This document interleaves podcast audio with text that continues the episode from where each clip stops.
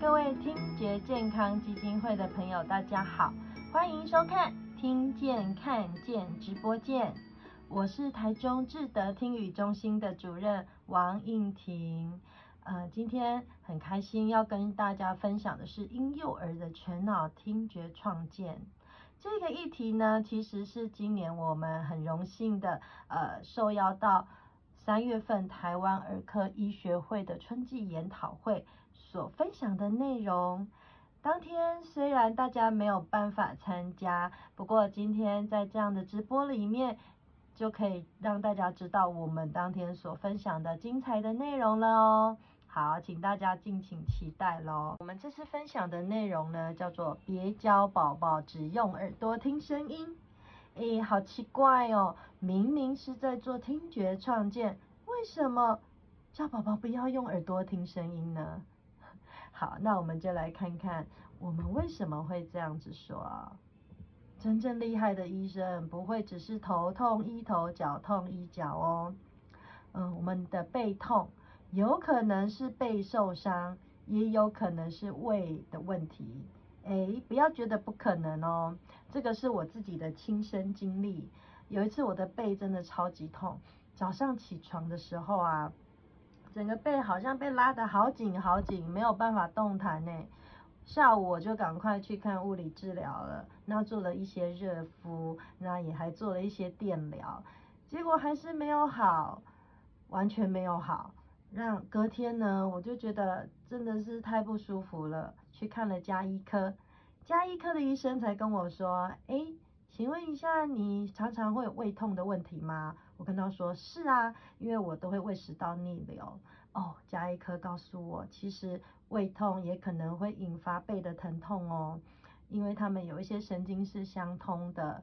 好，那我后来把我胃的问题解决了，背就自己就自然就治好了。那还有一次呢，我的头痛了很久，哎，一直吃头痛药都没有用。本来以为是自己感冒了，结果没有想到是因为我新佩戴的眼镜度数没有调整好，所以造成的头痛。当然呢，我们身体所面临的各种症状都不只是头痛医头、脚痛医脚就可以解决的了。那么各位觉得听力损失只要专注在听就可以解决所有的问题吗？当然不是。所以，幼儿的听觉创建不应该只专注在听力，不停的去强化孩子的弱势，而是呢，要从发展的源头去强化身心发展所需要的养分。因为我们的身心发展是没有办法切割的，而且更重要的是，他们是会相互影响的哦。我们要去关注孩子全人的发展，才能够提升他的学习能力。当孩子的学习能力被提升了，听跟说才能够有效的发展。所以不能够只觉得哦，小朋友的听和说好了，他什么就没有问题了。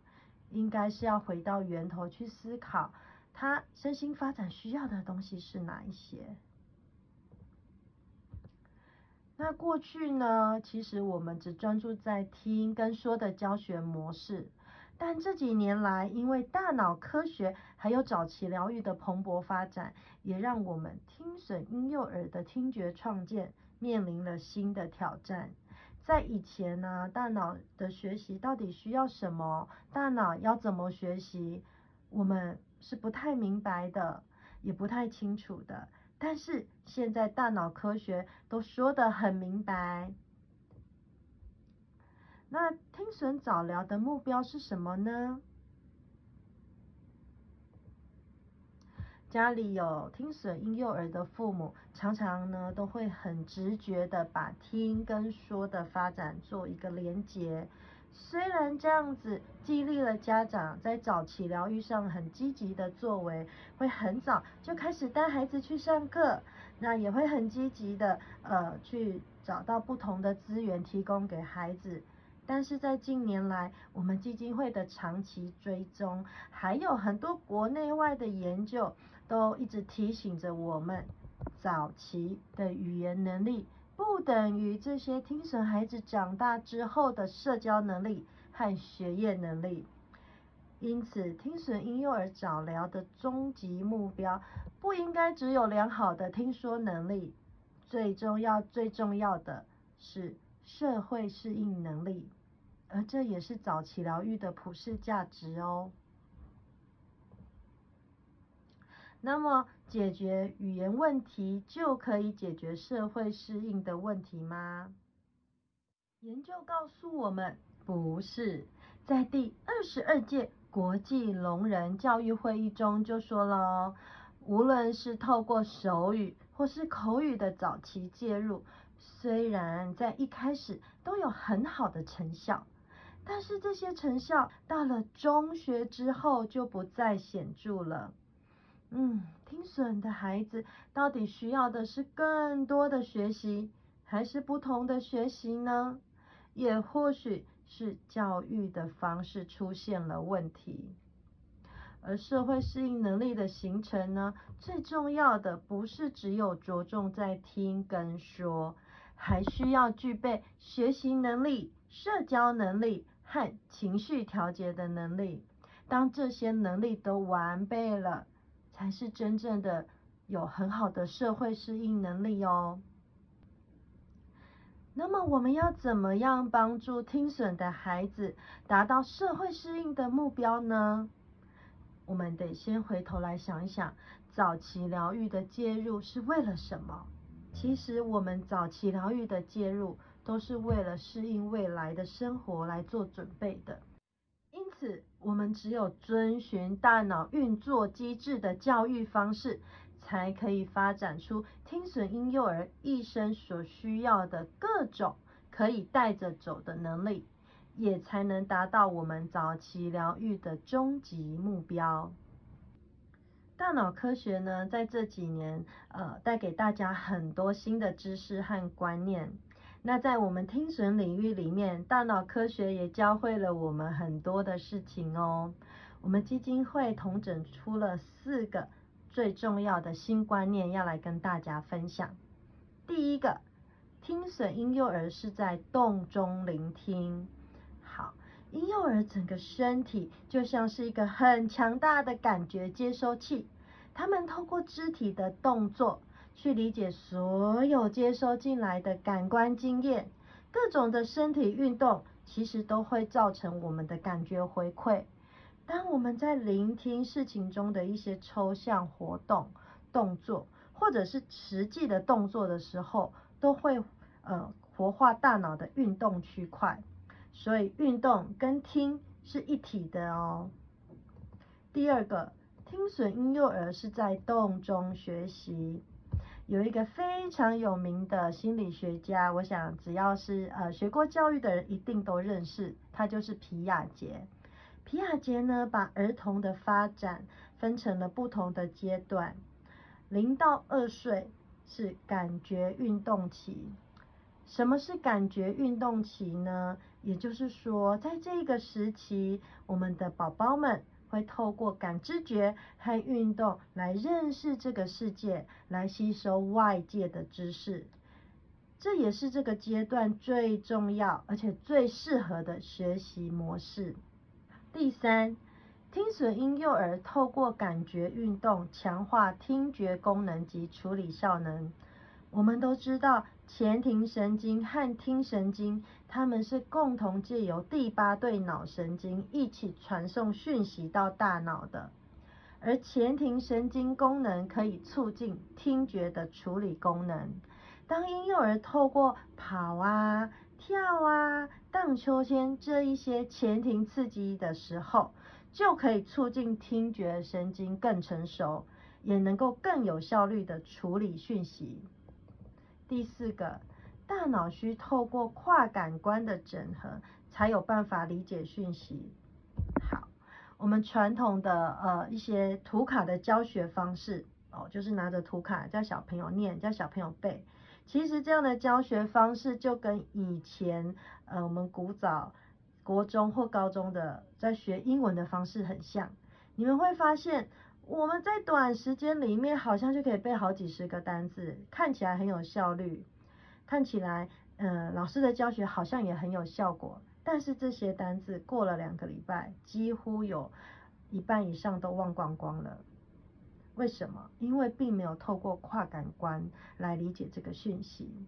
如果孩子他想要学习一个苹果这样子的呃词汇的话，他一定要去吃过、去摸过、去闻过、去看过，这样子在他的大脑里面就会因为这些多感官去把它整合起来，他就能够很充分的明白这一个苹果它所有的特质。当一个苹果的声音进来的时候，那他整个就知道，哇，原来苹果所有的样态是这样。那外面的声音是怎么称呼它的？他就能够对苹果形成一个非常稳固的神经回路。当他在生活中，不管透过图卡、模型，或者是不同样貌大的苹果、小的苹果、不同颜色的苹果，因为他的大脑对苹果的特质。已经都完全的掌握了，他就能够很精准的知道哪一个是苹果，而不是只有看到图卡会说苹果，看到实际的物件却讲不出来是苹果。这才是最适合孩子的学习方式。那我们从大脑科学中去发现了，哎，这一些都是跟我们以前所想的不一样的。那听损婴幼儿的教育。就必须要有所改变。大脑神经科学在这几年翻转了全球的教育，也翻转了我们对听损早疗的教学方式。那听损婴幼儿的听觉创建重点应该放在哪里呢？它不是在听，而是如何去建立大脑跨感官的整合能力，才能达到它提升听觉处理效率。还有提升听觉功能的目的，最后发展认知语言。大脑科学的研究也让我们可以更清楚的了解，听损婴幼儿跟常童一样，他的认知、听觉功能发展、社会人际互动、同才间的模仿学习，还有心智理论。这些都需要在大脑进行很复杂的高阶处理。那这些高阶处理一定要从小，而且一定要及早去提供他们适合的环境，让大脑去接受刺激，逐渐的发展。同时呢，在这个时候，大人与孩子互动的时候，是要用引导的方式，而不是强塞的方式，让孩子有兴趣，想要主动的学习。主动的学习才能够真正的吸收到东西哦。然而这些上面谈到的，都不是长大之后发现不足才各自去训练的。就像我们有些大孩子，妈妈说：“老师，他的人际互动不好怎么办？”人际互动用教的是教得来的吗？不，他是从小累积来的。那也有一些大孩子，他说。他不太听得懂别人的隐喻怎么办？那这些隐喻的词汇是从现在在教可以教得来的吗？当然不是，那也是从小慢慢累积而来的。所以这些极为重要的新观点，就是我们听觉健康基金会翻转听损早疗的教学模式。聆听呢，是在运动中产生。婴幼儿的学习要从感知觉跟运动开始，无论是听长的幼儿或是听损的幼儿都是一样的。接下来我们要带各位来了解我们听觉健康基金会听损婴幼儿感觉运动课程的九大核心内容。第一个是透过感觉运动提升听觉功能和听觉处理效率。第二，透过多感官的活动，建构大脑的整合能力。第三，透过感官整合活动，促使认知、语言、肢体、情感的同步发展。第四，透过大小肌肉活动，促进感官间的协调，为发展口语做准备。第五，透过人际互动发展沟通、分享。轮替等能力。第六，运用音乐和肢体动觉发展听觉技巧和活化全脑。第七，运用儿歌念谣和肢体动作，萌发读写能力。第八，运用环境布置，强化知觉探索和能力。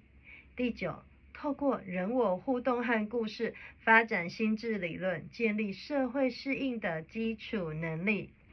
接下来我就要播放大约两分多钟的影片，让大家来看看我们如何运用这九大课程的核心，那实际的落实在我们的婴幼儿课程当中。